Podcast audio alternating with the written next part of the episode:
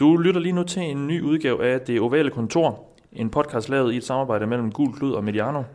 Du kan lytte til os i iTunes, SoundCloud og diverse Android-apps, og det er vi rigtig glade for, at du gør. Gå meget gerne ind og tryk abonner øh, på Det Ovale Kontor, så går du ikke glip af et eneste program. Vi er øh, selvfølgelig også til stede på de sociale medier. Find os på Facebook og Twitter, så kan du følge lidt med i, hvad vi laver. Kom også meget gerne med feedback, både ris og ros, og så må du meget gerne skrive en anmeldelse om os i iTunes. Det kan hjælpe os med at blive lidt mere profileret i Apples øh, podcast-univers. Men det på plads, synes jeg egentlig bare, at vi skal komme i gang. This is the Oval Office. Somebody said, you know, this is uh, the greatest home court advantage that, that you could have in this office. Let's play football today. Have fun. Most important, have fun. A lot of guys go bam, just boom. So that's the Oval Office.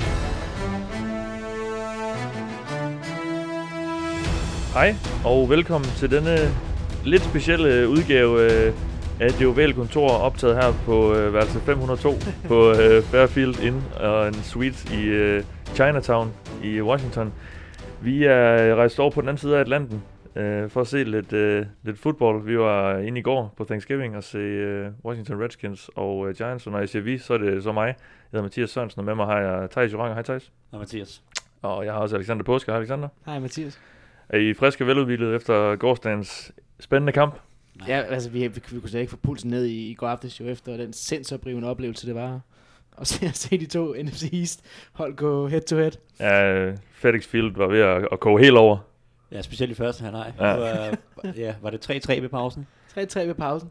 Uh, det var vildt. Ja, specielt, bliver- specielt Giants, de spillede noget, noget vanvittigt fodbold, må man sige. Det må man virkelig se, sige, Eli Manning, han har vundet to Super Bowls, og Det led, det led han op til i går. ja, det må man sige, Ja. kommer i Hall of Fame i fremtiden formentlig, og nej, det var, nej, det var vildt. Vi, øh, vi, vi vender lige gårdsdagens resultater lige om lidt. Øh, jeg skal lige komme med et par forbehold. Øh, vi sidder jo ja, på et hotel, så jeg ved ikke, om der lige pludselig brænder en, øh, en, øh, en housekeeping ind ad døren og vil skifte håndklæderne. I så fald må hun, øh, må hun være med. Øh, og så sidder vi også med noget helt nyt udstyr, som vi lige har købt for at kunne tage med på den her tur. Så er der lidt bøvl med lyden, så må I lige bære lidt over med os. Vi, vi forsøger at, og, og sidde stille og ikke øh, skræmme alt for meget med det, sådan så lyden bliver så klart og tydelig som muligt. Øh, ja, så sidder vi jo faktisk hvad, halvanden kilometer fra det ovale kontor, så øh, vi føler os lidt hjemme herover i, øh, i, i staterne. Men som sagt, drenge, vi var inde og se noget bold i går. Øh, Redskins, Giants, den sene kamp på Thanksgiving. Øh, det var så den sidste af tre. Øh, Lions og Vikings spillede tidligt. Øh, midt imellem øh, spillede øh, Cowboys og Chargers. Hvad var det ligesom, I har taget med for, for de kampe sådan overordnet set? Jamen, øh, først og fremmest så vandt Vikings jo over Lions, så Vikings ser ud til at tage NFC North i år. Det, det bliver svært at komme udenom, tror jeg. Øh, De er 9 og 2 nu. Giants er, undskyld, Lions er øh, 6 og 5. Lions har godt nok nogle lette kampe tilbage, men, men, men Vikings ligner stadig et hold, der er på vej mod 12 sejre eller derover, som, som tingene ser til lige nu. Øhm, og det tror jeg ikke, der, det kan Lions ikke nå. Øhm, så Vikings, de ser, de ser gode ud stadigvæk. Forsvaret præsterer, og Case Keenum, han, øh, han fortsætter med at, med at gøre, det, gøre det meget godt. Han, han spiller en god kamp igen i går. De sidste tre kampe har han faktisk spillet rigtig godt. Så, så Vikings er, ja, det er et sjovt mandskab. Det er et spændende mandskab. Det er interessant at se, hvor, hvor langt de kan, de kan bære det. Og Cowboys får endnu en gang klaps øh, for tredje udtræk, Alexander. Ja, altså Cowboys, de er, de er kollapset nu. Altså det, det, det er et kollaps, skal vi kalde det. De har tabt tre kampe i træk med over 20 point, hvor de ikke selv har scoret øh, 10 point eller der, derovre. Det, har- det har været under det. Angrebet fungerer slet ikke uden øh, Elliot, og det virker som om, at de... Ja, coaching er heller ikke særlig god, når man ikke kan, kan få mere ud af et hold med en, med en quarterback, der, der, der er bedre end det, vi har set i, i de sidste par uger, ikke? og de er virkelig kollapset, og det var en kamp, som de skulle vinde, som Chargers bare fuldstændig dominerede fra start til slut, og øh, hvad blev kampen, 28-6, ikke? Øhm, og, og det resultat lyver egentlig i forhold til, en- hvor stor en dominans det var, og, og Rivers kastede for over 400 yards. Øhm, Nej, ikke helt. Var det 370? og han kastede for over 400 Okay, yards. ja, Ja, han, øh, han, han, var, han var rigtig god i går. Øhm, så Chargers de ser ud til at være på rette spor igen nu. De er, de er 5 og 6 og har mulighed for at virkelig komme i og ramme slutspillet her. Øh, I en AFC, der ikke er lige så stærk som NFC, mens Cowboys de er, de er helt aldeles øh, færdige nu. Så det, det lærte vi det opgør i går. Så Ja. Chargers kan måske endda vinde divisionen øh, efter Chiefs kollaps. Det, det er lige pludselig blevet en af de få divisioner, hvor der stadig øh, er lidt spænding omkring det måske. Nu snakker jeg om, at, at Vikings måske afgiver NFC North i år, så, så, er der, så er der ikke så meget spænding i nogle af de andre. Så er der måske NFC South og, og NFC West, men, men resten af AFC for eksempel ser... ser Ja, AFC South måske en lille, en lille smule. Ja, ja jeg, jeg tror ikke, jeg, jeg, jeg, jeg tror mest på, på Jaguars selvfølgelig, men, men ja. Der er i hvert fald noget nyt spænding i AFC West. Ja, og så Redskins Giants. Øh, jeg, jeg ved ikke lige, hvilke tillægsord vi skal, vi skal sætte på den kamp. Jeg, fremrag, fremragende ikke det første, der popper op i mit hoved. Nej, Øh, det var sarkastisk, sådan vi startede ud, øh, Ja. hvis, hvis folk var i tvivl, Ja. ikke har set kampen. Det var, det var, det var pinagtigt. Det var Ja. ja. et forfærdeligt ringniveau. Der er selvfølgelig ikke nogen af holdene, der har noget at spille for i år. Um, men øh, ja, det her Giants-angreb, nej, hvor er det ringe. Det, det, det, det, er den største konklusion. Og hvordan de slog Chiefs sidste uge, det er... Det, det er nærmest den største gåde at tænke på, hvordan Chiefs ikke kunne slå det her hold. Altså, de havde... De førte, ved halvleg havde de faktisk flere yards end Redskins, hvilket også er vildt i sig selv. De havde ved 131, men der, de skulle helt ind i slutningen af anden halvleg, før de fik en første down i anden halvleg, ikke? og de pontede bolden ni gange, og de kunne slet ikke flytte bolden. Det var, ej, det var, det var horribelt at se på. Det var også, som vi også snakker om i går under kampen, det var nærmest kun et spørgsmål om tid, før at Redskins de, de trak fra til sidst, fordi de var bare det bedre hold. Ja. Ja. Eli Manning, han runder først 100 yards øh, på det aller sidste drive, Ja. ja. garbage time, Ja. ja. hvor han ender med at kaste en interception alligevel. Øhm, de har bare ingenting på angrebet. Nej. Og ja, ja, jeg, ja, det er ikke rigtig værd at snakke om så meget så lad os ikke bruge mere tid de, på de er det. færdige for i år. De, de får et top 5 valg, og så, øh, så ses vi i 2018. Og øh, ja, nu, nu det var så øh, Thanksgiving. Lad os ikke øh, gå alt, bruge alt for meget mere tid på det. De er jo så selv overstået de kampe. Øh, vi plejer altid lige at starte med at kigge på sidste uge øh, begivenheder. Øh, hvad har I taget med der? Thijs? Jamen, øh, jeg har taget med, at sidste års Super Bowl deltager Atlanta Falcons måske er ved at komme lidt i gang. De har vundet tre af de sidste fire kampe, og kun et tæt nederlag mod Panthers, hvor ja, det kunne de sagtens have vundet. Julio Jones han har et ualmindeligt forfærdeligt drop i endzone i fire kvarter. Øhm, så ellers har de slået Jets og ja, nogle Seahawks og Cowboys øh, i tre ud af de sidste fire kampe. Og det ser ud som om, at Matt Ryan bliver lidt mere komfortabel i, øh, i lommen, og de, der Steve Sarkisian ser ud til at have fået langsomt lidt, lidt bedre styr på det. De får inddraget lidt flere, lidt flere receiver.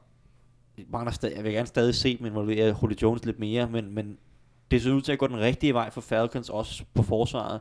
Og nu har de godt nok et, et rigtig, rigtig svært program resten af vejen, og jeg, og jeg er ikke sikker på, at de går slutspillet, selvom de, de begynder at finde formen, men men det er ikke et hold, man har lyst til at møde, hvis, hvis de kan begynde at finde lidt 2016-niveauet. Så, så Falcons, de, de, trender, de trender opad lige nu, og, og det er en ting, som, som er værd at holde øje med i, i NFC også, fordi at det måske bliver til, til et wildcard til dem, og så, og så kan de, ja, så er det rigtig træls wildcard at, at møde. Ja, slutspiller. Alexander, hvad har, hvad har du taget med fra sidste uge? Jamen, jeg har taget det med, hvor meget Aaron Rodgers han betyder for det her Green Bay Packers mandskab. Vi ved selvfølgelig alle sammen, at han muligvis er den bedste quarterback i ligaen. I hvert fald nogenlunde sidestillet med, med Tom Brady. Men det er bare vildt at se, at hvor kønsløst det her hold det er med Brett Hundley ved roret. Og de kan slet ikke få noget til at fungere på angrebet. De, de møder Ravens, sætter ingen point på tavlen hjemme på Lambeau Field. Jeg har ingen statistik på, hvornår det, ikke, hvornår de sidste, hvornår det sidste er sket, men det er ikke sket under Aaron Rodgers i hvert fald. Øhm, så det er bare... Ja, det er bare... Man bliver helt ked af at se, se et hold, der Ja. bare falder så meget for Ja. hinanden, når de mangler så dygtig en spiller som Aaron Rodgers, så det falder også tilbage på, på coaching, at man ikke kan få bare stable noget på benene. Øh, øh, McCarthy, nu hvor Aaron Rodgers han er, han er ude. Så, så det, det, det er det, jeg tager med. Øh, først og fremmest det er, at Packers, de er bare overhovedet ikke i nærheden af at være det samme hold uden Aaron Rodgers, og de er for længst færdige. Øh, har udspillet deres chance i NFC. Ja, ser det desværre ud til. Lad os gøre det, vi er sat i verden for. Øhm, kig på, på den kommende runde af kampen. Nu er der så spillet tre af dem, så det giver jo så lidt mindre for jer at, at, at, at kunne have, have kigget på. Øh, ugens matchups, Thijs, hvad har, du, øh, hvad har du fundet frem til os? Jamen, øh, efter sidste øh, weekend, så blev der sådan set øh, eksekveret to trænerfyringer. Ikke head coaches, men øh, koordinatorer. Begge to i AFC West, hvor Raiders med et horribelt forsvar har sagt, øh, lad os prøve noget andet end, øh, end Ken Norton Jr. Øhm, og så blev ja, assistent, defensiv træner John Pagano, eller John Pagano, øh, bor til Colts head coach Chuck Pagano, fremad, så han er ny øh, defensiv koordinator. De møder så det andet hold, som fyrede en, en koordinator i, i, i sidste, efter sidste weekend, og det er så Broncos, som, har, som er igennem en, en dårlig periode. De øh, fyrede øh, offensiv koordinator Mike McCoy, og øh, forfremmet Bill Musgrave, som jo netop var offensiv koordinator hos Raiders sidste år. Og nu møder de to hinanden, og det bliver lidt interessant at se, om Broncos finder lidt rytme på angrebet med Musgrave, eller om Raiders de kan forbedre det her forsvar, som de har 0 interceptions indtil videre sæsonen. De har 0 interceptions over de sidste 11 kampe. Det er den længste periode, øh, eller streak, siden 1940. Ikke godt. Det er meget, meget ringe. Når man så kombinerer det med også ligge, ligge, sidst i ligaen i 6, med 14 styks, så er det bare rigtig svært at spille forsvar. Ja, der er ikke mange store spil. Ej, det, er, ej, det, det er noget skidt. Og der skal ske et eller andet. Raiders er ikke ude af slutspillet endnu. De har stadig en, en chance, en lille chance i AFC. Det kræver selvfølgelig en sejr den her weekend. Men der er brug for, at det her forsvar forbedrer sig. Også bare i forhold til fremtiden. Man har gode spillere på forsvar. Ikke mindst Khalil Mack. Man skal kunne få mere ud af det på, på de andre positioner. Øhm, men ja, altså det bliver interessant i hvert fald at se, synes jeg. Det bliver interessant at se øh, dem mod så et Broncos angreb med netop deres tidligere offensive koordinator, som jo gjorde det godt øh, i Raiders de sidste to år. Og det er ikke mindst, nu har han, øh, ja, han får også en ny quarterback at arbejde med, fordi Paxton Lynch skal starte for Broncos. Så der er bare rigtig, rigtig mange nye ting, mm. og, og interessante ting, ikke kun i forhold til den her sæson, men også i forhold til fremtidsperspektivet, i, i hvert fald i forhold til Paxton Lynch, som de jo draftede sidst i første runde i, i 2016-draften. Og han spillede stort set ikke sidste sæson. Han var lige inde i et par kampe, da Trevor Simeon var skadet, men han blev slået. Han tabte starterjobbet til Simeon, og han så ikke ret god ud i de kampe, han fik sidste år. Og så tabte han starterjobbet til Simeon igen i sommer. Øh, og så har Brock Osweiler også spillet lidt her. Paxton Lynch har været skadet i sæsonen. Så, så nu får han endelig chancen igen, og definitivt formentlig, jeg, jeg synes, jeg har læst mig frem til, at, at han får, øh, nu får han en del kampe, formentlig resten af sæsonen, og så må de ligesom se, hvad de har i, i det her første rundevalg. Så øh, Musgrave og Lynch mod, mod Pagano og, og det her forsvar, det, det, det er måske ikke det mest sexede matchup, men, men det kan være ret interessant og ret vigtigt ja. i både forhold til den her sæson med, med Raiders spinkle chance, og ikke mindst for, for fremtiden. Ja, to, øh, to nye træner der, det bliver spændende at se, når de to enheder ligesom er på banen over for hinanden, og se, hvem, hvem, der, har, hvem der har fået mest ud af, af de skifte. Vi, vi kommer til at snakke lidt om, om koordinatorer senere og deres betydning. Så, ja, fordi det er også, jeg synes, jeg synes at Musgrave lidt, han er savnet i Raiders. Ja. Øh, I år har de slet ikke med, med Todd Downing Jr., som er deres offensive koordinator nu. Det har ikke haft den samme flydende angreb, som de havde sidste mm. år under Musgrave. Så, så hvis han kommer ind nu og, og, og gør det virkelig godt, eller i hvert fald løfter det her Broncos angreb sammen med Paxton Lynch, så han, så er han jo en spændende offensiv koordinator, også for måske andre hold, øh, eller for Broncos i fremtiden. Så, så der, der, der er en del perspektiver i, i, i den her kamp, selvom at, øh, at det ikke er to hold, der, der skal kæmpe mere med FC-titlen i år. Ja, ja. Alexander, dit matchup i denne uges kampe? Jamen, der, der går jeg med, med det, der helt klart bliver ugens kamp. Og det er New Orleans Saints, der skal til, til LA og møde Rams. Øhm, det er to af de bedste hold i, i NFC. Det er to af de største positive overraskelser i den her sæson. Øhm, Rams, de havde for første gang i lang tid en stor test i sidste uge øh, mod Vikings, hvor de blev, de blev klædt lidt af, og de blev, man kan sige, de dumpede den eksamen, ikke? og vi fik at se, at, at det angreb måske ikke er helt op på det, hvad kan man sige, rigtig, rigtig høje niveau, som de har vist øh, pointmæssigt og yardsmæssigt mod nogle, mod nogle mindre gode øh, modstandere. Ikke? Øhm, så det bliver rigtig godt øh, spændende at se dem mod det her Saints forsvar, som så kommer til at være uden uh, Marshawn Lattimore, som vi har snakket om mange ja, gange. super rookie der.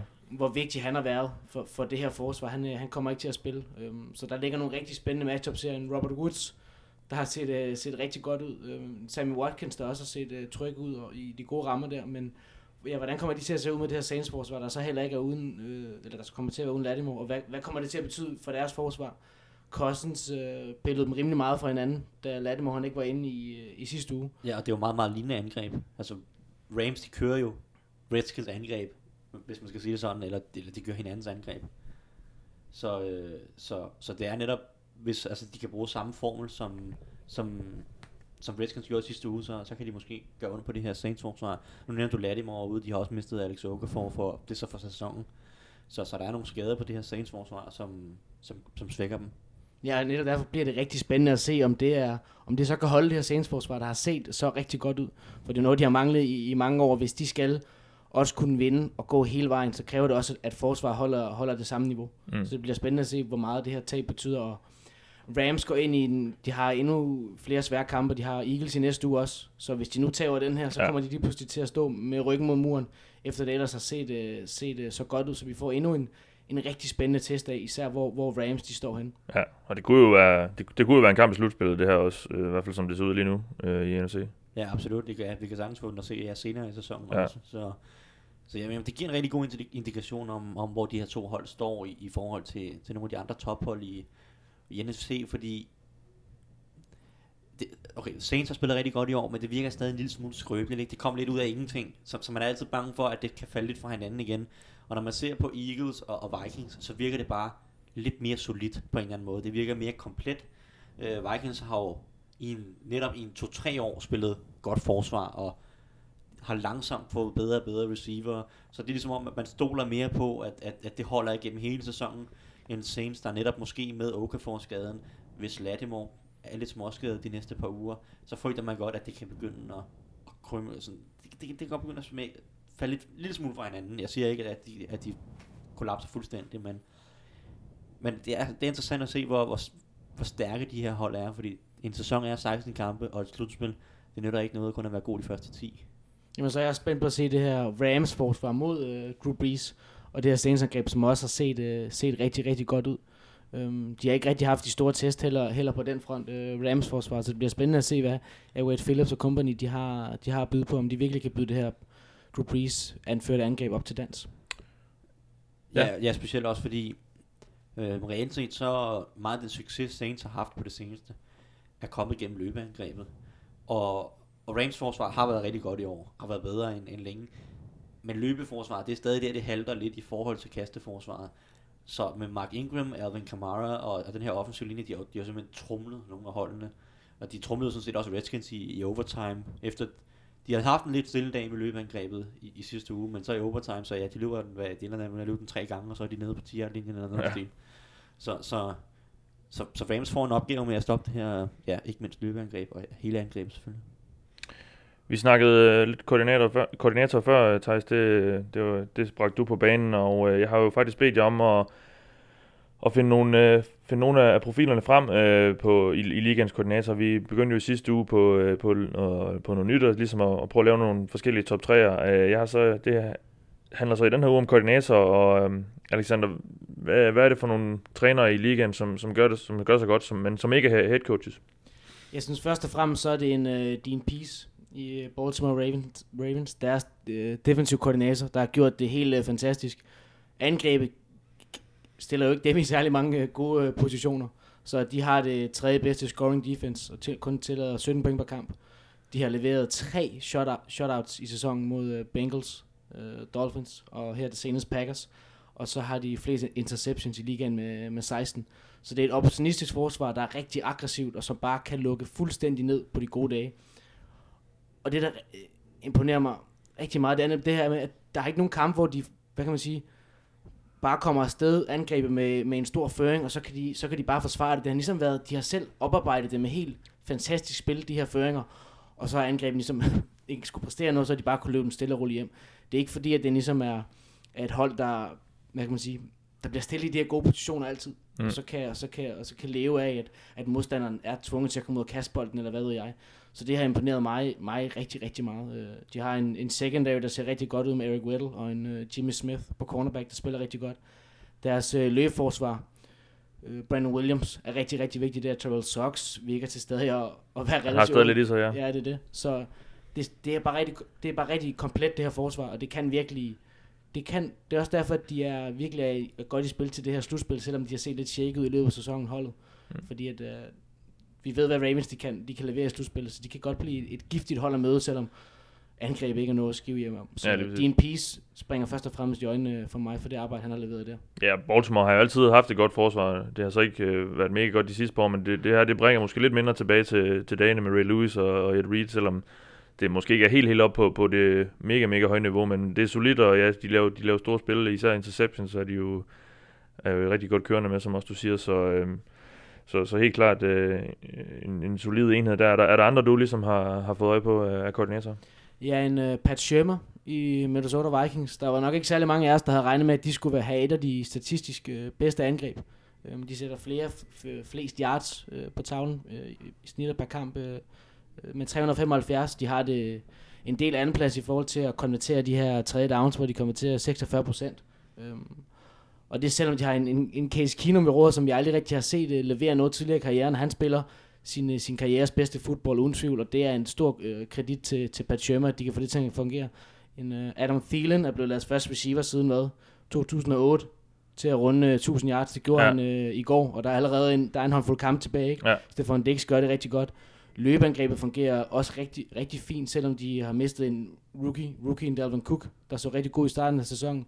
Så har de fundet en god combo i Latavius Murray og, og Jerick McKinnon. Ja.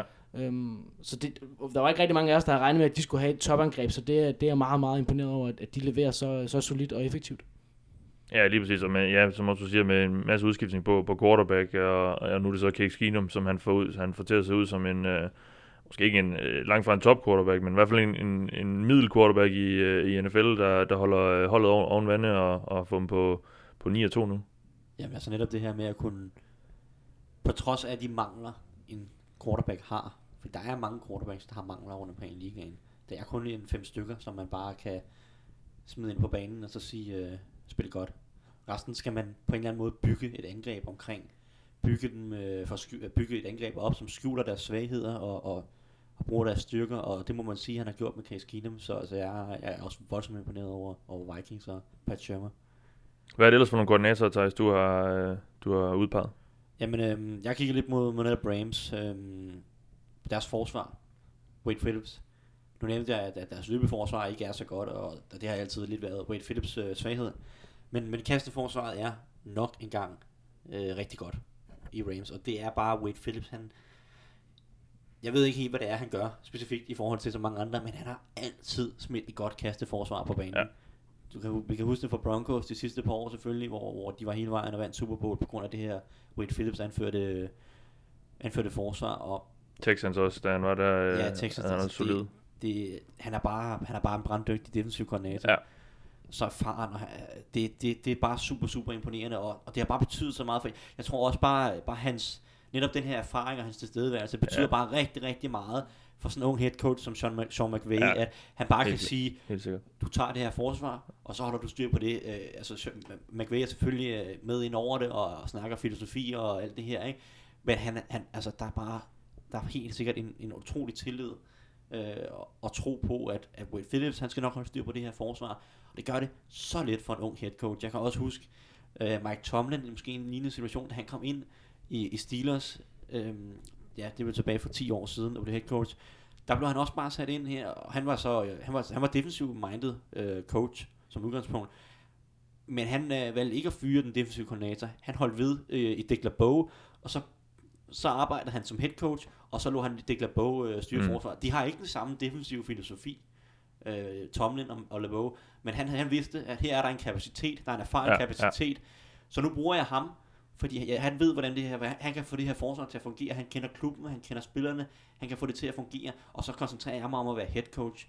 Og, og det er lidt det samme, McVay han styrer selvfølgelig rigtig meget af deres uh, Rams angreb, men det er det samme med, at han behøver ikke at fokusere på alting, fordi han ved bare, at der er en erfaren, brandgod defensiv koordinator, som har bare styr på hans del, og, og det giver bare, jeg kunne forestille mig, at det giver en masse ro i truppen og i trænerstaben, og i hele organisationen at have sådan en kapacitet som, som Brett Phillips, så, så, så ham er, han, er, han har været en, en stor gevinst. Ja, det, det var jo, måske nogen så det lidt som et stil, at, at, at Wade Phillips tog til Rams der i offseason, og det, lige nu ligner det jo en af de bedste øh, hyringer, både, både på tværs af spillere og trænere i hele offseason, altså, og, og har fået ham ind og, og skabt noget, noget stabilitet, som også du siger. Ja. Øhm, der er også et, Sidste plus med Wade Phillips, hans, Ja. hans Twitter er magisk. Det er simpelthen, ja, han er faktisk overraskende god på, på Twitter, selvom han er en, en, en ældre herre, ja. ja, det, er simpelthen, det er simpelthen genialt. Ja.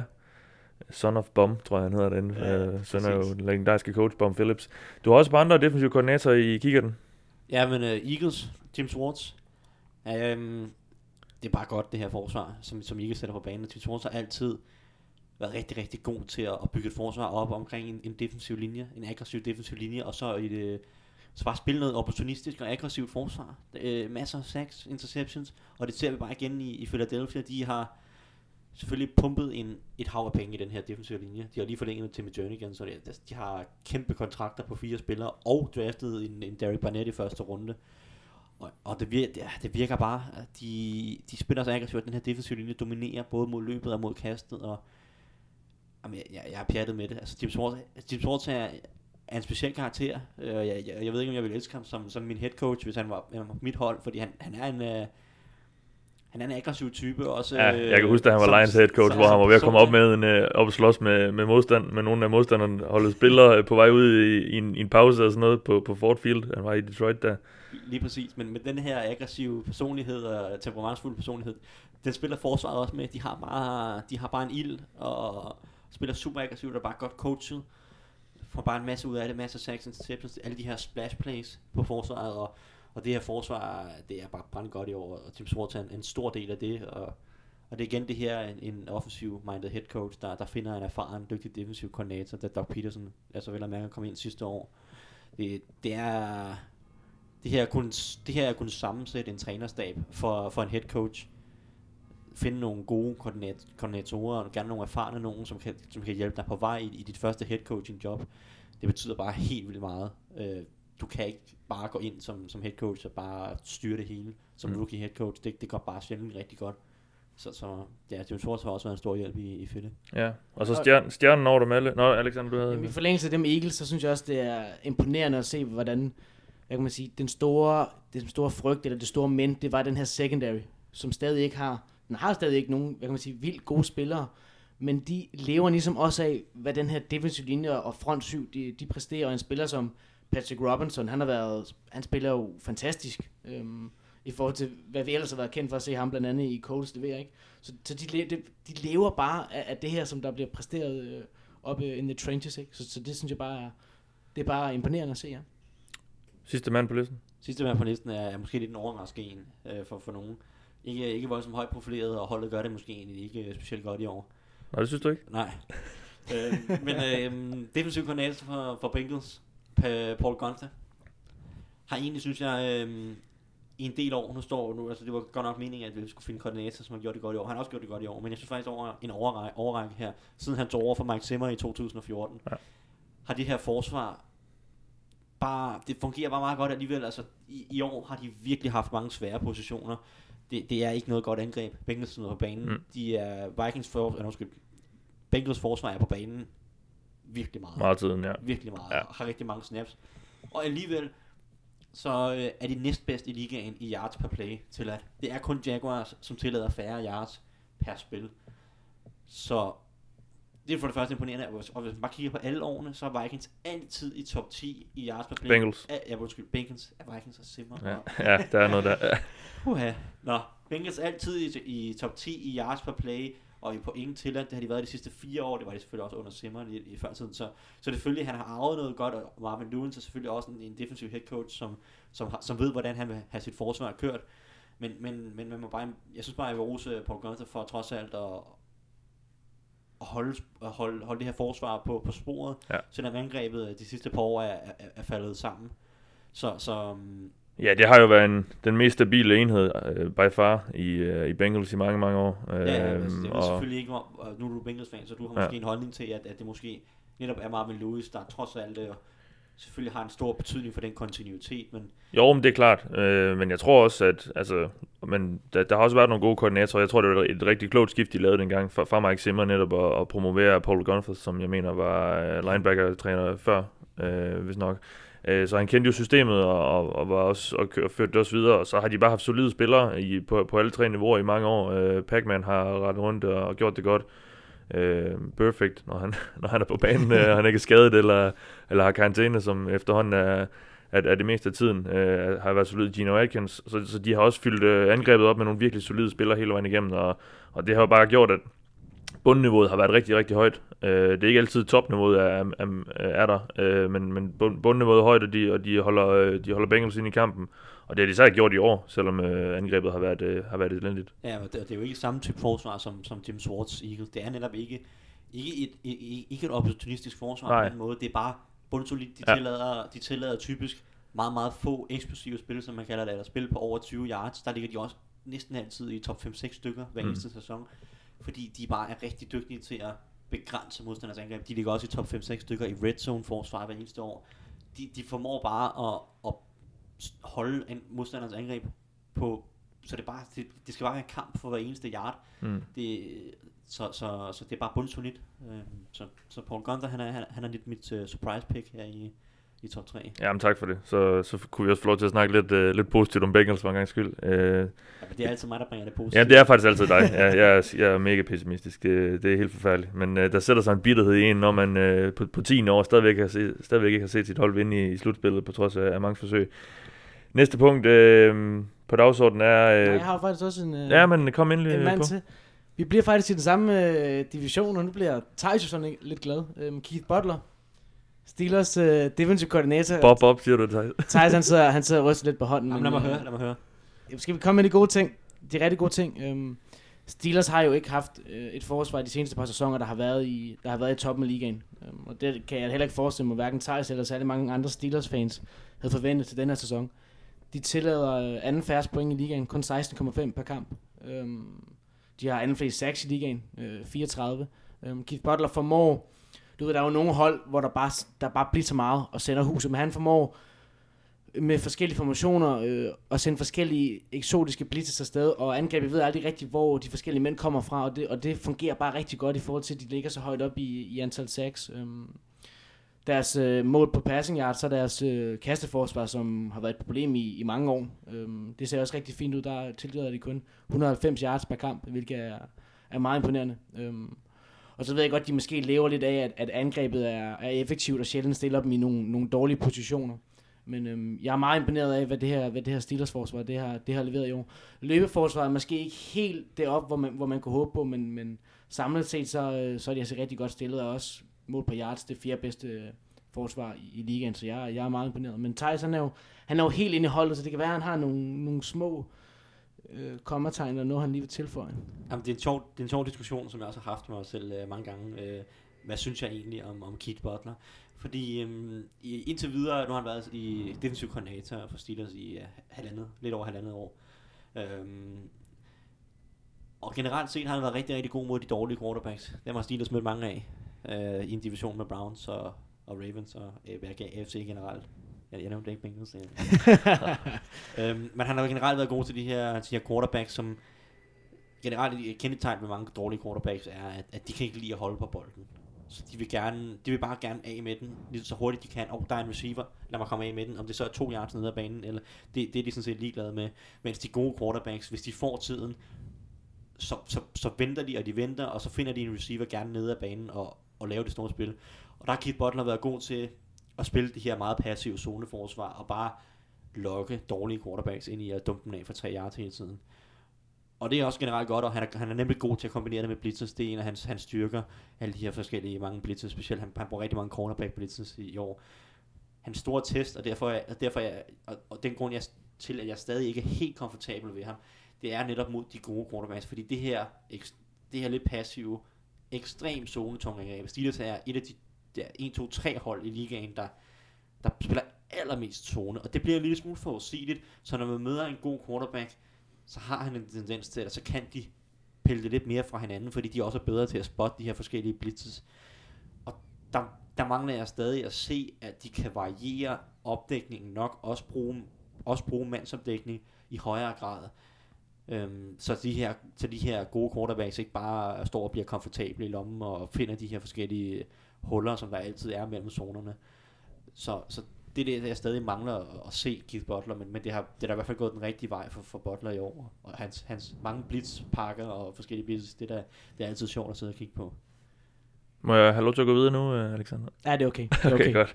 Jamen, øh, vi skal have nogle kampe på banen, og det er så nogle af dem, jeg har fået lov til at vælge, øh, hvor I så skal argumentere for henholdsvis det ene og det andet hold. Det plejer altid at være, øh, være sjovt at se jer, øh, jeres ansigtsudtryk, når I, øh, I får at vide, hvem I skal, I skal, I skal tale op. Øh, jeg glæder mig især til den næste kamp, vi tager, men vi starter lige med, med Jaguars Cardinals. Øh, Thijs, Jaguars vinder. Ja. Let. Lidt. Hov, hov, hov, hov, hov, Jeg, hov. jeg har sådan set siddet her, og jeg, jeg havde næsten lidt svært ved at finde flere argumenter, fordi det første argument vil bare altid overskygge de andre. Det her forsvar, som Jaguars stiller med, det er rigtig godt. Cardinals uh, quarterback i den her kamp hedder Blaine Gabbert. End of discussion. Det, det er lidt der, vi er. Cardinals har en dårlig offensiv linje. En meget dårlig offensiv linje. Så hvordan de skulle stoppe Calais Campbell, Dante Fowler, Marcel Darius, Yannick Ngakwe. Jeg kunne ligesom blive ved Malik Jackson, altså jeg kunne blive ved til den anden side, til den anden side, på den anden side af jul. Men hvordan de skulle stoppe det her, og på en eller anden måde gøre Blaine Gabbert komfortabel, og, og undgå at Blaine Gabbert kaster øh, en håndfuld interceptions næsten. Det har jeg bare meget, meget svært ved at se. Jeg, jeg, jeg, jeg, er, jeg er den overbevisning, at Jaguars forsvar scorer flere point, end Cardinals angreb gør i den her kamp. så, så men Ja, ja, okay. Alexander må da gerne prøve at modbevise mig, men jeg har ikke så mange andre argumenter end det. Jeg ved ikke, hvordan Blake Gabbert han overlever den her søndag øh, mod Jaguars. Altså Gabbert kommer til at spille sit livs kamp. Revenge game. Han blev draftet af, af Jaguars Ja. øhm, med det 10. pick. Øh, Der ramte de altså på nogle, der har de altså ramt på nogle quarterbacks, øh, de Jaguars. altså Først. Gabbert og så Bortles. Hvis vi skal være, være helt seriøse, så... Altså, ja, det her Jaguars forsvar, det er rigtig, rigtig godt, men hvis vi måler quarterback mod quarterback, så vil jeg næsten sige, øh, tro mere på, på Gabbert, end jeg vil på, på Bortles lige nu. Um, så det, det, jeg, det, jeg føler, der især taler for, for Cardinals, de kan gøre den her kamp til, det er, at øh, deres løbeforsvar øh, er ganske fornuftigt, øh, ganske solidt. Øh, Jaguars flyttede bolden, de løb bolden rigtig, rigtig godt øh, tidligere på sæsonen, men det har slet ikke fungeret på samme måde i den seneste håndfuld kamp, for net øh, døjer stadig med, med en ankelskade, og de formår ikke at flytte bolden øh, på samme måde. Det er også derfor, vi har set Bowles blandt andet for et par uger siden mod, mod Chargers ikke være så god. Det var, når han blev tvunget til selv at komme ud og skulle, og skulle kaste lidt. Øhm, så det tror jeg godt, at det kan gøre kampen tæt, at øh, hvis Bowles skal tvinges lidt ud i nogle situationer, hvor han skal kaste bolden, og så har de altså en, en okay secondary, og de har en, selvfølgelig en, en Patrick Peterson, der altid er, er garant for et par store spil, hvis han får øh, muligheden for det. Øhm, og så tror jeg på den anden side, de skal, de skal selvfølgelig have det her løbeangreb op at køre. Øh, det, det kører det, altså Cardinals med, med. Adrian ja. Peterson. Vi har set, at når det, når, det, når det har fungeret, så har de kunne være med i kampene. Øh, og når det ikke har fungeret, så, så er de tabt. Øh, så det bliver meget, meget vigtigt, at de får, de får det op at køre. Der er måske ikke så meget, der tæller, der tæller for det, men, men de kommer til at fokusere rigtig, rigtig meget på at, at få det her løbeangreb øh, i spil, fordi ellers så, så kan det hurtigt øh, være slut. Hvis øh, Ja, Gabber skal ud og kaste mod den her, mod Jane Ramsey og AJ Bouye og hvem, hvem ellers, ikke? Og, det her fantastiske pass rush. Ja, og, og netop løbeangrebet er vel et af de punkter, hvor man, hvor man kan snakke lidt med, med, med Jaguars, i, i hvert fald i forhold til, til dem, der render rundt i bagved. Ja, det er klart, at det, det, de, er mere, de er mere drablige mod kastet. Men det er jo netop interessant, hvordan, hvordan Jaguars er blevet så helt absurd meget bedre, efter de hentede Marcel Darius, altså mod løbet. Ja. Øhm, jeg mener, de tillod øh, over 5 yards per carry, inden han, øh, inden han kom til, og siden han kom til, så snakker vi lige over 3, tror jeg. Så det er selvfølgelig noget med kampenes omstændigheder at gøre, og der, der er altid nogle forskellige faktorer, der spiller ind. Men der er ikke nogen tvivl om, at- Darius har været en opgradering for, for, for Jaguars. Så, så man frygter ikke på samme måde for løbeangrebet, men undskyld for løbeforsvaret, øhm, som man gjorde inden øh, Darius til erhvervelsen. Nej, det er præcis. De, de, de tillader, øh, kan jeg se her, 6. flest yards øh, løb, øh, per, per, per løbespil, øh, Jaguars. Over, over hele sæsonen. Over hele sæsonen, ja. Så, de øh, sidste tre kampe er det faldet drastisk. Det Ja. er, det er sandt. men øh, ja, det er nok planen, at uh, all day øh, Adrian Peterson, han Vi, skal... jeg vil gerne, at vi lige holder øje med en, øh, en tight end, som Cardinals har, der hedder Ricky Seals Jones, der scorede to touchdowns øh, i Ja. sidste uge. De er ikke specielt godt kørende på, på wide receiver, øh, udover Fitzgerald, og vi må vi selvfølgelig ikke glemme. Øh, ham skal vi ikke fornærme. Men det bliver spændende at se, om, om han kan komme i spil. De har også nogle gode øh, atletiske linebackers øh, i Talvin Smith, øh, blandt andet, og, og Miles Jack. Ikke? Øh, men det bliver spændende at se, hvad, hvad han kan gøre, fordi han, han så rigtig god ud i sidste uge, og det er spændende, om det er bare en enlig svale, eller han måske kan blive en fast del af det her Cardinals-angreb. Mm. Yes. Og så øh, Bills Chiefs er den næste kamp på programmet. Og Thijs, øh, du, øh, ja, hvis, altså, hvis, hvis man følger Thijs på, på Twitter, øh, hvilket der måske er nogle, af- nogle af jer, der gør, så, Du øh, skal ikke lægge for meget op til det, tror jeg, fordi så... så, så, øh, så vil I følg- vide, at, øh, at, at det er et ømt punkt, det her. Men Thijs, jeg har så valgt, at du skal, du skal, øh, du skal argumentere for, at, at Bills vinder over Chiefs. Så lad mig høre. Jamen, uh, Sean McDermott, han er jo den, uh, den bedste coach i ligaens historie. Det ved jeg i hvert fald, det, at du ikke mener. Ej, øhm, første, første argument for, der taler for Bills, det er, at quarterbacken ikke hedder Nathan Peterman i den her uge. Ja. Lad os ikke uh, diskutere den uh, beslutning om at bænke Tyra Taylor sidste uge og starte Nathan Peterman alt for meget. Uh, det kan vi også gøre senere, men, men i hvert fald så virker det til at være den rigtige beslutning, baseret på en håndfuld interceptions, at, at Tyra Taylor starter i den her weekend. Så lad os starte der. Det er, det er første ting, der taler for, at Bills går ud og spiller en bedre kamp, end de har gjort de sidste tre kampe, hvor de har fået... Ja, der har de fået smæk. Så, Så det er første punkt, og, og så, øh, så skal vi kigge lidt på, hvem, hvem Bills de møder. Fordi øh, det kan godt være, at, øh, at Tyler Taylor starter, men hvis det er med Patriots, så er det nok ikke hjulpet meget. Men de møder jo netop et hold, som også er i formkrise, øh, ligesom Bills selv. Ja, nærmest i endnu værre formkrise. Nu sad vi på stadion i går, øh, en, en rockhold øh, novemberaften i, i Washington, en dejlig aften, og så New York Giants på besøg hos Redskins. Og når man ser det her Giants hold, nu har vi nævnt det i starten, så er det mig en gåde, hvordan de slog Chiefs. Og Bills, de møder netop Chiefs i den her uge. Så, så, så Og Bills er bedre end Giants. Bills er signifikant bedre end Giants, Ja. tror jeg. ja, når de ikke, når de, når de ikke starter. Øhm, rookien der. Så, så Chiefs, de har nogle problemer lige nu på begge sider af bolden. Øhm, først og fremmest, så øh, synes jeg, de er blevet lidt for pass-happy øh, på angrebet. De har ikke samme succes med løbespillet lige nu. Øhm, og Bills har måske netop Bills har måske netop haft lidt problemer med løbespillet, og, og det kan måske være en, netop, at hvis de kan stoppe fortsat, eller holde Chiefs fra, fra gang i løbeangrebet, som, som ikke har set så flydende ud de sidste par uger, så har de stadig en, en bedre, altså secondary er stadig deres største styrke på forsvaret. Det har været lidt svært at se i nogle af de sidste kampe, at det her forsvar har nogle styrker. Men secondary med Trey Davis White og Micah Hyde og Jordan Poyer er stadig Bills styrke på forsvaret. Så kan de stoppe Kareem Hunt, som ikke har været flyvende de sidste par kampe, så kan, så kan Chiefs angrebet godt gå endnu en, en lidt svær kamp i møde. Øh, det virker som om, at de, de har lidt svært ved at, ved at finde rytmen, og det er ligesom, det er ligesom kun Travis Kelsey, som, som er en trussel, og, og det er et spørgsmål, om Bills ikke er nogenlunde i stand til at måske begrænse ham med netop øh, uh, Mike Hyde, uh, som er en meget, meget alsidig uh, safety. Så, så jeg ser egentlig, at Bills forsvar har gode muligheder for at vende tilbage på, på sporet.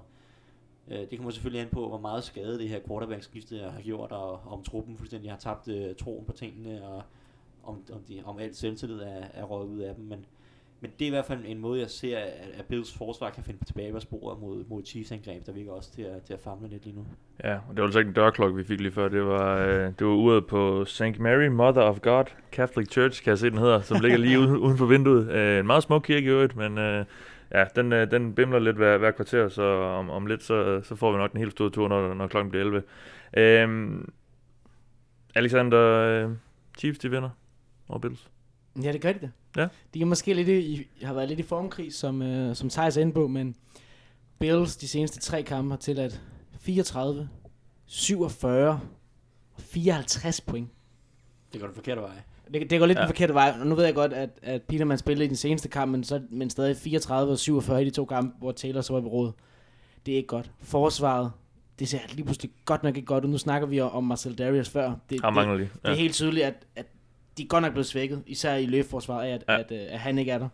Øh, og Chiefs, de har netop manglet at kunne få det her løbeangreb i gang, og det har de rigtig gode muligheder for at kunne få i, i den her uge med, med Kareem Hunt. Øh, og vi har så tidligere på sæsonen, hvad, hvad han først kan præstere, hvis han lige får benene til at, til at rulle. Ikke? Øhm, så det tror jeg er det første punkt, hvor Chiefs de virkelig kan komme til at gøre ondt på det her, på det her Bills hold. Øhm, og så hvis vi lige skal gå lidt tilbage til det med McDermott, jeg tror bare, at når man laver en så sindssyg beslutning øh, på et hold, der egentlig, de, de var 5 og 3, var det ikke det, skal de tænke? 5 og 2. 5 og 2. Ja, de var 5, 5 og 3, da de, da de tager beslutningen, ikke? Øh, med at sætte øh, Ah, der, Biederman der må det så have været 5 og 4. Okay, okay. Men de har, der er de stadig Ja, gode muligheder for at, ja. komme, for at komme i slutspil, ikke? Og så tager man ligesom den beslutning, og man kan bare se med det samme, at det er bare en forkert beslutning. Og det må have ødelagt noget, noget tro og noget tillid til træneren, at man tager sådan en beslutning, fordi det virker ikke til, at det har været i holdets bedste interesse, når man ser, hvordan han præsterer. Øhm, så der kan jeg godt tro, at det har, det har, det har ødelagt noget der. Øhm, men, men okay, nu, nu går de tilbage til Taylor, og det bør selvfølgelig forbedre dem. Øhm, Chiefs har bare mere kvalitet, øh, ud over det her matchup, jeg nævner her, end, end, øh, end Buffalo Bills har. Øhm, Alex Smith, vi er, ikke, vi, vi kan godt indrømme, at vi ikke er begejstret for, men han er en, han er, han er en, han er en god quarterback. Øhm, de har Travis Kelce, der, er måske, der er nok er den bedste tight end ud af Gronk. De har en Tariq Hill. Vi Du ved, får der, altid lige der- Patriots ind i. jeg snakker meget lidt om. Er, er, Ja, det er faktisk du sikker på, at Travis Kelce ikke er bedre end Gronk i år? Ja. Okay. Gronk er stadig bedre? Okay, no, um, uh, anyway. Anyway, det, Angrebet, er- angrebet er ikke så, så flyvende, som, som det var i starten af sæsonen. Nej, det var det ikke, men, men net, det er netop, der tror jeg virkelig, det her med at kunne få løbeangrebet i i gang, som jeg nævner før, er rigtig vigtigt. Tyreek Hill, hvis de først får løbeangrebet i gang, så kan han sagtens br- brænde den her second, secondary for et, øh, for et par store spil. Øhm, og så er Chiefs bare et andet hold på Arrowhead. Øh, de er bare meget Ja. stærkere på hjemmebane. Øhm, og deres fans vil også godt bemærke nu, okay, vi var måske i gang med at cruise mod slutspilsplads, nu er der ekstra brug for, at vi skal bakke op om det her hold, øhm, og det tror jeg, vi får at se. Ja, de har måske fået wake-up call.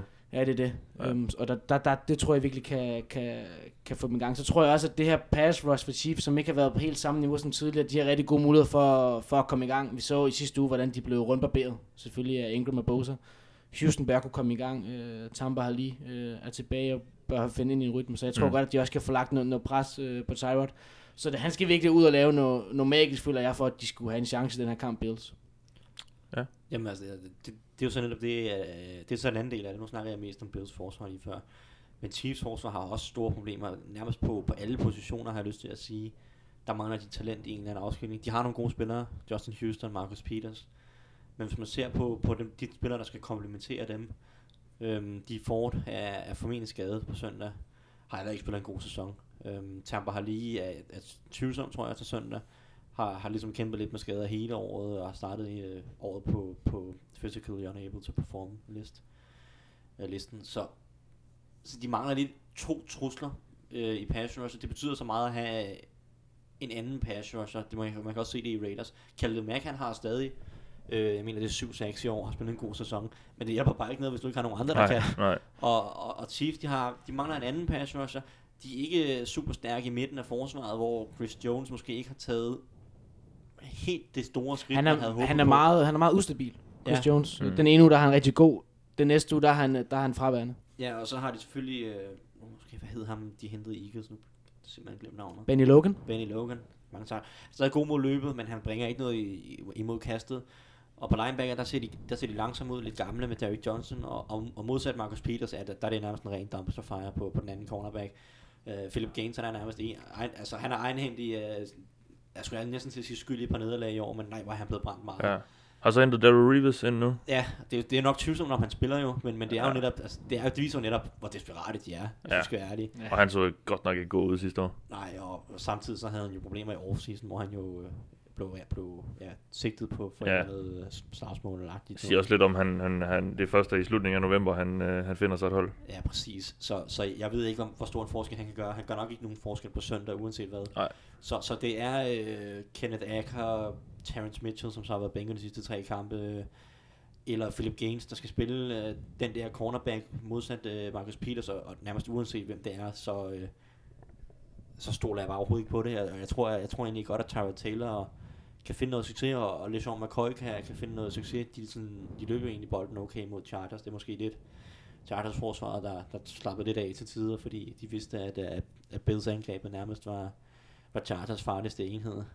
Så, øhm, så men, men jeg tror netop, at at Tyrod og, og LeSean kan finde tilbage til noget af det, som, som bar dem lidt i starten af sæsonen, hvor de to var, var den duo, der, der bar indgrebet, og, og de her mange løb og mange ja, øh, øh, kombineret med et par enkelte eksplosive spil. Så, så jeg tror egentlig, Chiefs forsvar sagtens kan få problemer mod, mod, mod Bills. Blandt. Selvfølgelig bliver det en nøgle for Chiefs forsvar at lukke det her løbeangreb ned, så de skal nok smide mange mand i boksen. Men i forhold til det, du siger med, at den ikke har været særlig god uh, Chiefs secondary tie, så, så har de bare heller ikke de helt vilde våben uh, at tro med. Uh, Kellen Benjamin, uh, han er lidt småskadet, jeg ved ikke, om han kommer til at spille, det tror jeg ikke. Det tror jeg Øhm, ikke, nej. Så har de en Jordan Matthews, der har været meget skadet. Jeg ved ikke, om han kommer til at spille, hvilken udgave han kommer til at være i. Uh, Insay Jones, rookien. Hvad han leveret? Han har leveret nogle drops og lidt, ikke? Um, så har de en Charles Clay på tight end, men, men er, det lige, er han lige manden, der, der, der er frelseren der, ikke? Så de har godt nok heller ikke meget at sætte deres lid til i, i kastangrebet, så de skal... McCoy han skal kunne undvige en 8-9 mand øh, i boksen hver gang, for at de skal kunne øh, få noget stabelt på benene der, og, og det tror jeg, de får svært ved. Det er jo netop interessant øh, uh, matchup med Charles Clay, som, som jo er på vej tilbage fra en skade, som han pådrog sig tidligere i sæsonen, og ved at langsomt komme i gang forhåbentlig. Det er netop, at Chiefs også har haft store problemer med Titans. Øh, de har haft Eric Murray meget af sæsonen til at dække Titans op, efter Eric Berry gik ud. Øh, men, men Murray er netop også på vej til at blive bænket halvt over de sidste par kampe. Så det er Daniel Sorensen, der begynder at tage mere og mere over det, at de vil gå tilbage til at bruge nogle mere traditionelle linebacker, i stedet for Sorensen, som jo egentlig er safety, har spillet meget linebacker i år. Så, så, så det, Charles Clay har et godt matchup, og så netop øhm, en spiller, vi lige får, måske var nævnt for, for Bills, en ukendt en, øh, for mange i hvert fald, Deontay Thompson, har sådan set øh, leveret nogle gode kampe for dem, og han har den her fart, han har virkelig noget fart, og det tror jeg netop er det, som han kan udfordre Chiefs øh, cornerback på øh, modsat Peters. Og, og, og Tyler Taylor, han kan godt lide de her dybe trusler. Det er, det er lidt øh, de receiver, han, han passer bedst sammen med de her spillere, der kan strække banen, øh, banen dybt og bruge deres fart til at, komme, til at blive åbne. Så, så jeg, jeg kan godt se, at John T. Thompson øh, faktisk han, øh, han har en ganske god kamp på søndag. Ja. Lad os gå videre til, øh, til det næste punkt her. Øh, nu er vi jo de sidste par, uger begyndt at snakke lidt om, øh, hvilke hold, der, der har ryggen mod muren her op mod slutspillet og, og i, i jagten på en plads. Øh, Alexander, hvad er det for et hold, som, hvor du tænker, at de, de skal ud og vinde, hvis de, hvis de skal gøre sig forhåbninger om at, at spille i januar? Jamen, det er, det er Oakland Raiders, jeg først og fremmest øh, kigger på der. Ja, vi, vi, vi gider ikke rigtig gå i dybden med, hvor stor en skuffelse de har været på begge sider af bolden, og deres forsvar er, er helt horribelt. Men den her kamp mod Broncos, den skal simpelthen vindes, hvis de skal bevare håbet om en slutspilsplads. Hmm. De, de er heldige, de er i AFC, for hvis de var i NFC, så, så kunne de så kunne de så godt droppe øh, enhver realistisk eller bare et spinkelt håb om at komme i slutspillet. Men de, de skal vinde den her kamp, øh, og de skal vinde, de kan maksimalt nok tabe en af de resterende seks kampe, øh, hvis de skal i slutspillet. Og man kan bare se, hvis de taber i dag, det betyder, så skal de gøre rent bord ud mod Chiefs, ud mod Eagles, ud mod Chargers, som de er tilbage. Det kommer ikke til at ske. Nej. De, de, de smider i hvert fald mindst en af de, af de tre kampe, så de skal simpelthen vinde i dag, hvis de fortsat skal være i spil, så, så det er egentlig meget simpelt. Raiders skal vinde. Hvem skal, hvem skal ellers vinde, uh, Thijs? Øhm, der er sådan set flere bud, og jeg har måske taget øh, lidt en, en alternativ tankegang på den her. Fordi Falcons er 6 og 4, og det vil, øh, det vil ikke være nogen katastrofe som udgangspunkt at være 6 og 5 efter den her uge. Men hvis man kigger på den modstand, de møder på søndag, og den modstand, de har resten af sæsonen, så skal de simpelthen vinde.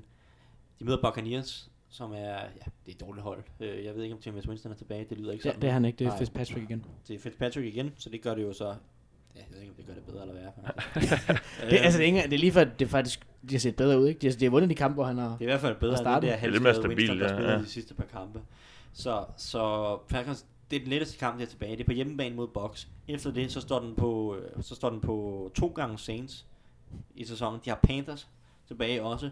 Øh, Vikings, så vidt som jeg husker, er, yes, Vikings er også et af de hold tilbage. Det er fire hold mod, mod rigt, eller det er fire kampe mod rigtig, rigtig gode hold. Så er der også en anden kamp på Buccaneers.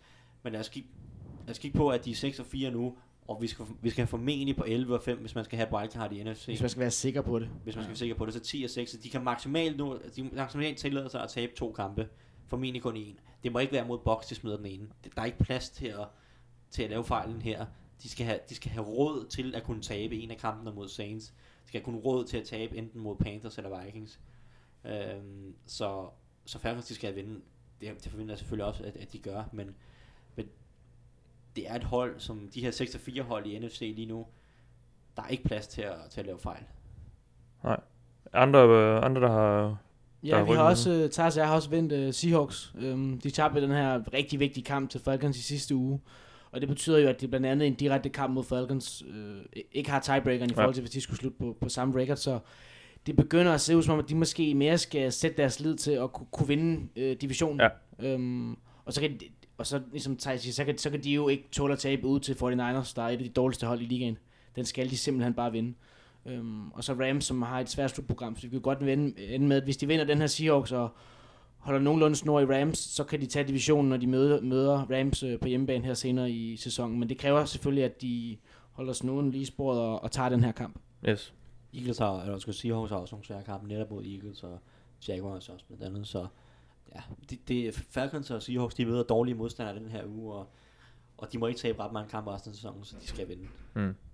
Lad os gå videre til øh, det sidste punkt på dagsordenen, lytterspørgsmål. Vi har fået et enkelt fra Ronny Vadeby. og Ronny er... Øh, han er, han er, han er sgu dedikeret øh, Bills-fan, øh, og han er også dedikeret Nathan Peterman-fan, øh, øhm, ved jeg, efter øh, noget debattering på Twitter og så videre. Det er i hvert fald inden weekendens kamp. Jeg har ikke, jeg har ikke hørt noget efter kampen. Nej, men nu spørger han så, hvilke positive ting så I fra Nathan Peterman mod, øh, mod Chargers? Jeg synes, Og, han, og hvis, jeg ved, jeg går ud fra, at vi lige skal slette de første 18 minutter, han spillede, hvor han kastede øh, fem interceptions. Jeg vil sige, at, jeg vil sige, at hans fremtid som Chargers quarterback er ganske lys. Ja, han, han, altså, han gjorde det sindssygt godt jo for Chargers. Altså, de var jo foran 37... øh, 37. 54 point satte de Ja, på ja. tavlen. Ja, ja. Nå, ja. Var der, var, der, var der overhovedet noget at tage med? Han, hans selvtillid ligger vel stadigvæk på den bane der, et eller andet sted, og øh, gravet ned. Ja, men altså over, overordnet set, så, så var der ikke super meget, han kan tage med. Men, men man må også nu kaster jeg fem interceptions, det ser forfærdeligt ud, men, men det er jo ikke hans skyld, mange af dem. Mm. Nej. Første er en, en receiver første er ikke og hans så skyld, har nej. han Joey Bosa i skødet øh, et, et par gange på, på nogle af de andre. Det gør det jo heller ikke let. Så, altså, han, han viser, at, ej, jeg ved ikke, hvor meget han viser reelt set, vel, altså, fordi det han, laver, han, har, han laver ikke dårligt på alle spil, men der er jo, der er jo aldrig nogen, der er dårlig på alle spil, eller man skal sige. Så han har nogle kast, og han rammer nogle timinger fint nogle gange, og når han får tid i lommen, så, øh, så viser han, at, at han trods alt kan kaste bolden, og der, og der er en eller anden form for håb om, at han måske kan udvikle sig til mere end en backup i fremtiden, men, men, men det, er, det er lidt en utaknemmelig kamp at, at, at skulle vurdere det på, og, og reelt set, så, så er det jo bunduretfærdigt for Peterman, fordi nu er de næste, ja, indtil han får lov til at vise sig igen på at Mm. spille igen, så, så vil han jo altid bare være husket som en eller anden, øh, Ja. ja. som, som en anden skændsel efter en, en kritisabel trænerbeslutning. Øh, og det er jo selvfølgelig ikke fair over for Peterman. Ja, jeg ved, du, uh, du, du, du bebrejder mere Sean McDermott end, uh, end Nathan Jeg, jeg Peterman. bebrejder overhovedet ikke Peterman. Jeg, jeg, Nej. jeg har egentlig ikke lyst til at dømme Peterman ud for den her kamp. Nej. Øhm, Peterman var et femte rundevalg. Der er ikke nogen, der kommer ind og forventer, at han skal være en franchise quarterback. Håbet er, at han bliver en backup quarterback, og i bedste fald kan han udvikle sig til lidt mere end det. Det er jo det, er jo det man håber på med et femte rundevalg på quarterback. Så, så jeg, jeg bebrejder overhovedet ikke Peterman. Jeg har egentlig ikke lyst til at, at sige, at han bliver aldrig en quarterback i NFL. Det, det synes jeg bliver fuldstændig uretfærdigt, fordi Ja. han bliver slynget direkte ind i en, en fuldstændig umulig situation. I et, på et hold, der allerede var lidt ved at falde fra hinanden. Forsvaret, som netop, som Alexander snakkede om tidligere, havde tilladt, øh, var det 34 og 47 i, i de to kampe for inden. Så, og ja, og der er ikke ret mange gode receiver at arbejde med. Den offensive linje er, er, er heller ikke øh, helt, helt tæt. Og så Nej. møder du Bosa og Ingram, ikke? Så møder du netop det her Chargers forsvar, som, som, som virkelig kan pille pynten af mange hold. Ja. Pillede også pynten af Cowboys i går. Så det, det, det er nogle taknemmelige opgaver, han blev stillet, og at, at McDermott han må tage alt ansvar for det, øh, Ja. og, og al kritik for, for den beslutning. Så fik vi 11 slag fra, fra kirkeklokken. Så og, øh, og det er måske Det også var, en... det var ikke Petermans begravelse. Nej, det var det, var det ikke. Det, måske hans selvtid, der blev begravet øh, herude på... Øh, uh, inde i, i downtown uh, DC, uh, hvem ved. Uh, og det var måske også en, en meget god uh, indikator for, at vi er nået til, til vejs ende, så medmindre I har uh, Ja, nogle, nogle guldkorn. gerne, altså, du har guldkorn, Alexander. jeg ved ikke, om jeg har guldkorn, men apropos nu, hvor vi er i USA, vi har jo måske to kampe, vi måske lige hurtigt skulle vende, som, som vi skal nyde her de næste par dage. Ja. Øhm, først og fremmest skal vi søndag til Heinz Field og se uh, Pittsburgh mod Green Bay. Nu øh, lagde jeg ud med at snakke om det her Green Bay-hold, at, at apropos begravelser, så er de rimelig døde og begravet, ikke? Øhm, men jeg er trods alt spændt på at se, om, om de har bare noget at byde på, øh, på det her ikoniske stadion mod et, et, et Pittsburgh-hold, der så rigtig god ud i den, øh, i den seneste spilrunde. Øhm, og så glæder jeg mig måske endnu mere til, det her Monday Night football opgør, hvor øh, Texans skal til, til Ravens, for det er to hold, der, der begge to nærmest er tvunget til at vinde, hvis de også skal holde Ja. liv i deres øh, slutspilshåb. Og det var en kamp, hvor vi, ja, hvor vi tre i hvert fald går glip af, af rigtig mange profiler, der, der kunne have været på banen. Øh, Øh, Hopkins er måske også tvivlsom til ja, nu er kampen. DeAndre Det- Hopkins det er måske ligesom skadet. søm i kisten, Ja. og, og alle de her mange profiler. Øhm, men jamen, altså, jeg glæder mig faktisk også rigtig meget til mandagens kamp. Se, hvad, hvad Ravens er. Jeg har, jeg har fidus til dem lige nu som, som et wildcard i AFC. Og det, det kræver selvfølgelig, at, at de skal slå det her Tom Savage anførte øh, Texans hold. Jeg glæder mig lidt til at se, om de ligesom kan, kan finde en anden form for rytme. Og, fordi det her forsvar er godt, som du, du nævnte, når du roste din Peace tidligere. Og jeg synes jo at stadig, de har en, en af ligaens bedste head coaches. Og, og bare, selvom de mangler en masse talenter og ufattelig plade og skader, så, øhm, så kan et godt coachhold bare gøre rigtig meget. Hvis, det er bare bevist, hvis du, hvis du er god til at slå dårlige hold, så kan du komme langt i NFL, for der er mange dårlige hold, det er der hver eneste år. Øhm, og, der, og, så, og de hold er der, ja, Texans er et andet eksempel fra de tidligere sæsoner, som jo heller ikke, de har ikke haft nogen quarterback de tidligere sæsoner, men de har været gode nok på forsvaret, og, og, og, og gode nok til ikke at lave fejl på angrebet, til at de har kunnet slå alle de, alle de dårlige hold. De har ikke kunnet slå nogle af de gode hold, men de har kunnet slå alle de dårlige hold, og så har de været med i slutspillet en del gange. Det er lidt den samme vej, jeg kunne se for, for Ravens, fordi de er godt coaches, har et godt forsvar. De kan slå de dårlige hold. Yes. Jamen, øh, jeg tror, det var det her for, for værelse 502. Øh, housekeeping kom ikke. Øh, jeg så faktisk også, at I havde øh, hængt et forstyr ikke skilt på døren, så... Ja, vi er øh, på forkant med det hele. Jamen, I, har, I tænker jo så langt. Nu tror jeg, vi skal ud og, øh, og lave noget sightseeing, mens... Øh, Skal lige ud og hente på, hils på, på Trump. Så Ja, ja. Vi, vi skal, vi skal, Jamen, lige, han er- vi han skal er- indtage vores rette kontor. Ja, han, han, nej, han, han lige taget til Florida, så jeg på Twitter. så er det jo endda tomt. Hans, øh, Lige til at flytte. hans øh, hvad var det, jeg så? Hans 100, øh, hans 101. dag, eller hvad siger man? 100, 100 første dag. 101., eller 100, ja, øh, han har i hvert fald brugt lige over 100 dage nu, øh, væk fra det hvide hus. I Stille, hans, øh, stille og rolig periode, i ikke? hans Ellers, periode som ellers dejligt præsident. hver dag. Nå, lad os ikke gå ned i den, øh, det spor. Det, øh, så bliver det sgu et meget langt program. Men øh, tak fordi øh, I lyttede med derude og, og, og beklager eventuelle lyd. Øh, skratten og, og kirkeklokker, og jeg ved ikke hvad, en støvsuger tror jeg også, der gik i gang på et tidspunkt ude på gangen. Det, jeg håber ikke, det har været alt for distraherende. I har øh, lyttet til det ovale kontor, det er vi glade for, at I gør. Øh, husk at abonnere og, og dele det med, med dem, I nu tænker kunne være interesseret i det. Jeg hedder Mathias Sørensen, med mig jeg har haft Alexander Påske og Thijs Ranger. Tak fordi I lyttede med. This is the Oval Office. Somebody said, you know, this is uh, the greatest home court advantage that, that you could have in this office. Let's play football today, have fun. Most importantly, have fun. A lot of guys go bam, just boom. So that's the Oval Office.